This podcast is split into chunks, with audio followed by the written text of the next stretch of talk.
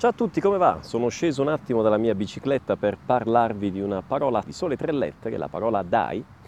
Una parola semplice che ha tanti significati differenti. Partiamo dal più semplice. Dai è la seconda persona singolare del presente del verbo dare. Quindi io do, tu dai, lui, lei dà e fin qui insomma tutto chiaro.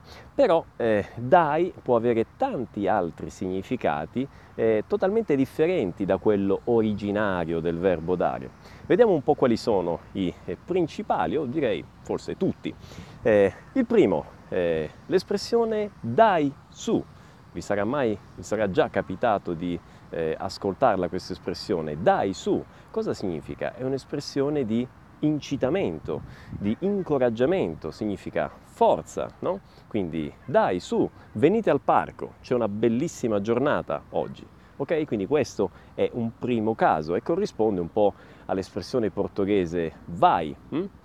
E quindi per incitare un'altra persona a compiere un'azione, a fare qualcosa.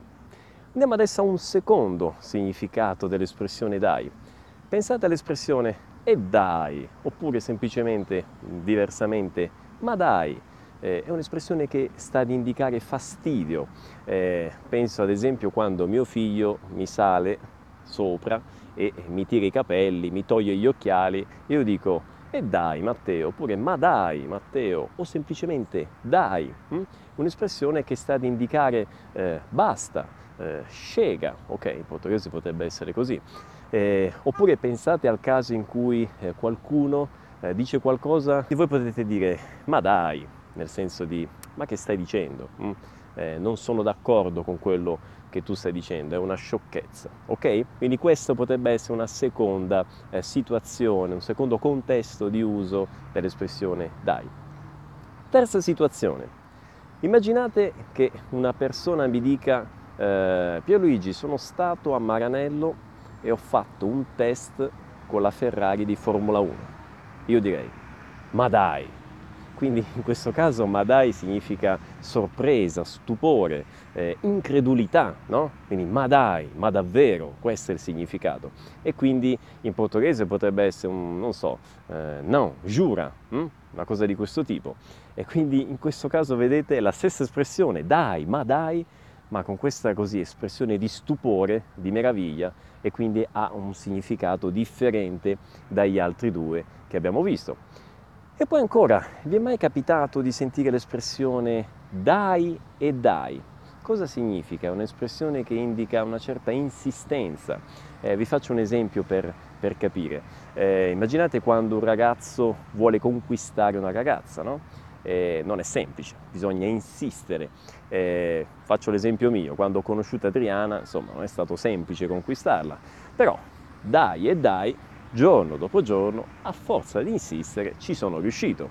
Quindi dai e dai, dai oggi e dai domani. Questo è il significato dell'espressione dai e dai. A forza di insistere, ok, si riesce a fare qualcosa.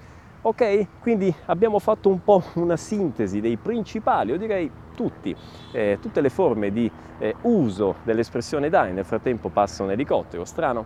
E quindi ricordatevi, dai nel senso di incoraggiamento, forza, dai come eh, fastidio, aspettiamo l'elicottero, facciamolo passare.